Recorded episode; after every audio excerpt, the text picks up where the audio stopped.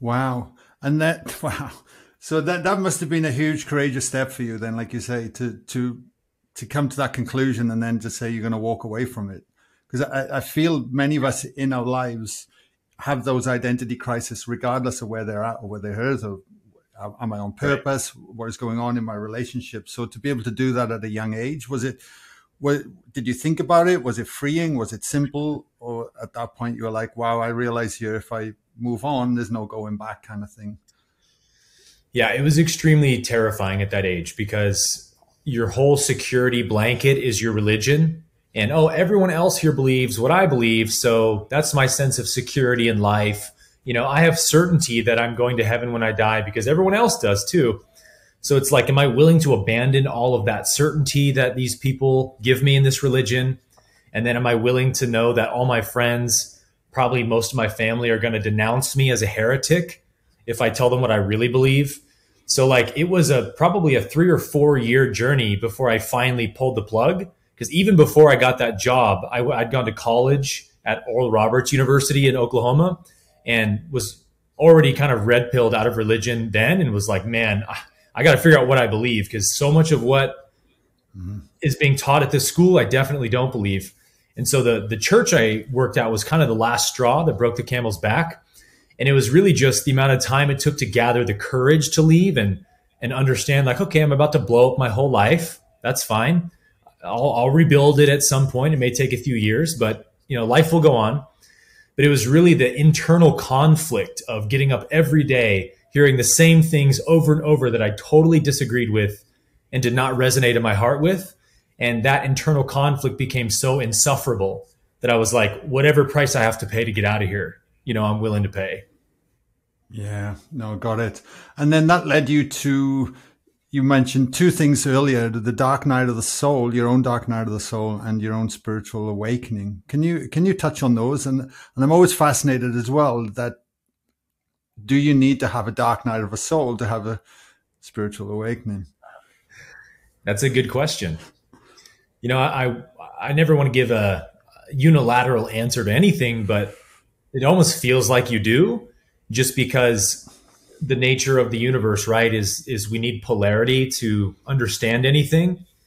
So we can't really know the light until we've seen the darkness, because then the darkness gives meaning to the light. So I'm certain that there's been people who've had spiritual awakenings who maybe didn't have a dark night of the soul, but I think it's probably very rare like the exception.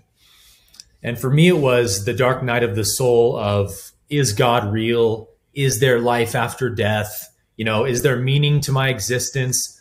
Those were the really like existential questions that I, I wanted answers for, but I didn't want to fool myself and just like pat myself on the back with some nice answer and say, oh, yeah, there's meaning. Don't worry.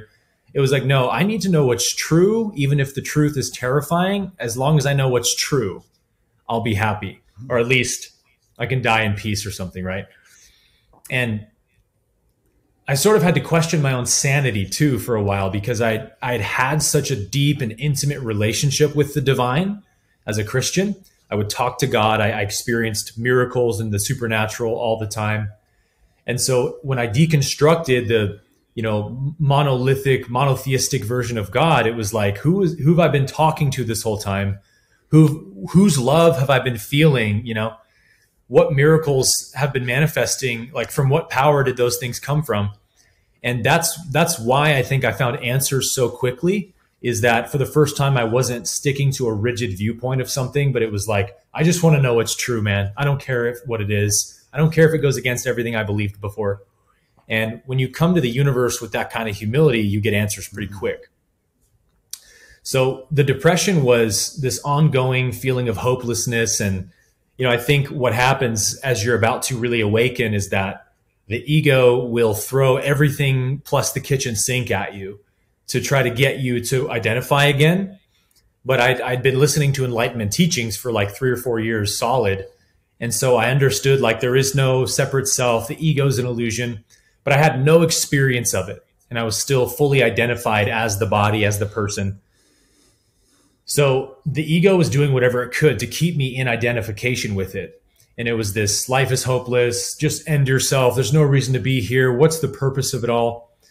And like deep down, I knew these thoughts were lies. But you know how it is when you're suffering from depression like that. It just seems to be so real. It feels so real. And you're just giving reality to those ideas. So it was this part of me that knew like these horrible thoughts are not based in truth that I think led me to the awakening. Because I think if I had given in to them fully and conceded to them, I universe might have honored that free will and just let me terminate the incarnation or whatever. But it was like, no, there's something in me that knows there's a higher truth than this, that there's no way that this is the ultimate truth of reality, hopelessness and meaninglessness, you know. So what had happened was I was working at Google at the time as a personal trainer, and I would go up to this balcony above my gym on my lunch break to listen to Eckhart Tolle while I had my lunch. And I would just kind of watch the clouds and just listen to Eckhart. And it was the only time in my day where I felt like I had peace of mind and I felt some stillness and stuff. So I was going up there every day for three or four months, I think. And one particular day, for no apparent reason, I was listening to a particular lecture where Eckhart was mimicking things the ego says to us and then laughing at them. Uh, something like, if only people would recognize how special I am, then I would truly be happy. And then he would laugh, ah, ha, ha, and the audience was laughing with him. And so I started laughing, and he did like four or five of them in a row. He would pause in between and then say the next one. So I was like really laughing at this idea of, wow, that is exactly what my ego says to me every day. It's the, these same exact stories and I was like, wow, it's it's like we all have the same ego that has the same agenda and says the same things to us. And when I had those thoughts, I sort of like laughed myself into a kind of sudden enlightenment where I, I gained a actual experience of these truths I had come to know conceptually that there is no separate self. You are not the voice in your head. I, I gained experience of that. Uh, the way I describe it is like what I thought was was me talking to myself of I'm so depressed, I'm so sad. All of a sudden it was a tape recorder on a loop just playing and there was nobody actually there saying it or believing it. I realized, "Oh, it's it's absolutely nothing. I've just been giving reality to an illusion." And so I just experienced a kind of 2-week period from that point of incredible oneness and expansiveness into reality where I just saw the, the true nature of reality beyond the, the separate self of there's just one being here. And I am that being and everyone's that being. And it's just knowing itself in an infinite variety of forms. And it's like the most beautiful, wonderful thing that could ever be imagined is what's happening. And so I spent two weeks like that um, until I woke up on day 14 and looked at my phone when my alarm went off and I noticed it had been two weeks to the day. I'd been in this kind of samadhi state. And the first egoic thought came back online and it said, Wow, it's been two full weeks. I wonder if I'm enlightened now. And I didn't catch that that was the ego coming back, trying to claim that state. You know, there's a, there's a person who is enlightened, right? And uh, so I, I was thinking about that during the day. Oh, I wonder if I'm enlightened now. And um, like, is this enlightenment? And then slowly the old thoughts came back into the mind and I felt that state slipping away and I couldn't hold on to it. It was like a bar of soap or something. And it was so devastating to lose that state after two weeks of it absolutely unbroken, you know, floating in bliss for two weeks and then crashing back down into the dark night of the soul it made the dark night even worse because now I had tasted the alternative and lost it, like being kicked out of heaven and sent back to hell again. But that was the gift that the universe gave me that it it created in me such a burning desire to return to that state again. It was like nothing else matters in my life other than this because now I have undeniable proof, right? That that state of consciousness is absolutely real because I got to live in it for two full weeks. Nobody can tell me that state of consciousness wasn't real. It was the most real thing I'd ever experienced. It was like I woke up from a bad dream and went, Oh, I was just dreaming. It was nothing. You know, this is reality. And so that's when, you know, I started finding like A Course in Miracles, The Law of One, and universe led me to texts and teachers that gave me the ability to walk myself back into the remembrance of how to actualize and permanently reside in that state of liberation. And probably around, you know, a year and a half to two years after that experience is when I started making videos on YouTube. Um, not from a standpoint of wanting or thinking I was going to be a teacher at all. It was just like, man, I'm so passionate about this. And I've gained so much help from these understandings and these truths that surely if I make some videos, it's going to help somebody out there, you know? Yeah, no, thank you for sharing. Question I kept just jumping in, jumping in while while you were talking there is that um, when you were having that experience or before you had it, were you pushing for it? Were you seeking it? Were you just allowing? Did it come unexpectedly? Because because what I see so often, and I was guilty of this as well, is you go chasing the experience, wanting to have this experience, and then that one thing is then actually allowing you to bypass everything that you need to be working with that's going on for you. Yeah. And we we miss the point quite often. Yeah. Yeah, we keep putting ourselves back as a, a character on a journey to arrive somewhere. And that's what keeps us out of that state because it's just what is our natural state without illusions and distractions of the mind, you know? So to answer your question, um, no, I, I was not really pushing for that at that point in my life because it still felt so far away. It right. felt sort of like a pipe dream, but it still was my magnificent obsession because I was suffering so much and then listening to these, you know, teachings and, and books that talk about this final liberation from suffering that's possible. And it was like, wow, you know, I, I, I hope that's true, but I don't really feel like it's possible. And, uh, the experience that happened at 27 was very much a shock because I did not expect that I would have ever tasted it at that point in my life. It felt like a million miles away. So that's part of why it was such a disorienting experience. Um, I would not have been able to explain to anybody verbally what was going on in my mind at that point because I'd never tasted it before. Um, so, you know, teaching it wouldn't have been possible at that point. It was just like wow, what has happened to me and why mm. is life so wonderful all of a sudden? yeah, okay, fair enough. And when, when did you leave Google then? Was that another big moment in your life?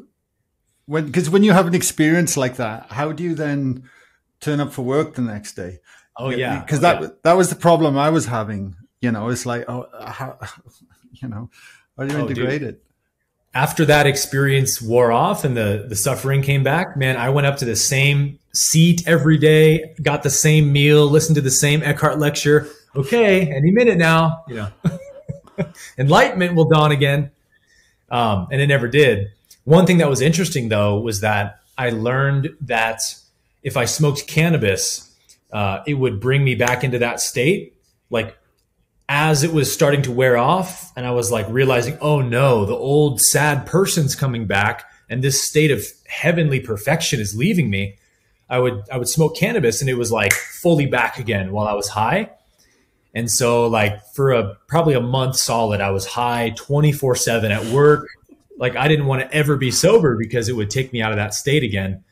But that was what created the fear in the back of my mind of like no, this state is leaving you and I'm coming back to get you. And I have a lot of vengeance, you know, against you now for what you just did to me for those two weeks. It felt like I locked my, my ego in a broom closet or something for two weeks and it finally like wiggled its way out and it was coming for blood, you know? And it did. It, it made my life even worse than it was before because it had so much more um, of a story to weaponize against me of like, ah, you were given a free sample of enlightenment. You couldn't even hang on to it. You weren't worthy of it. You got kicked out because you're not enlightened enough, man. It's, it's not for you in this life. It was just a little transient experience you had. This is your life now. It's you and me in pain and nothing else. Like that was the voice in my mind. Hmm. But thankfully, again, I, I had glimpsed freedom from that voice. And so I kind of knew in my awareness, like, this whatever this voice is is actually just very threatened about what just happened and so it's doing what it can to convince me that i'm powerless against it and stuff so it was really when i found a course in miracles that started describing the ego more that I was like, oh, this makes perfect sense. It's all based in illusions, and it just needs me to buy into those illusions to have power over me, right? Right. And then and then you left Google. Is that what happened after? Yes. Yeah. I left in uh, August of 2019. I just sort of felt like my time in California was up. And uh, right. uh, I grew up in Colorado for four years of my life and always kind of knew I wanted to go back there at some point. And so I just felt like um, it, it's really hard to survive in the Bay Area as a single person, first of all. And I was just getting tired of the rat race every day. So I felt a strong calling to move to Colorado.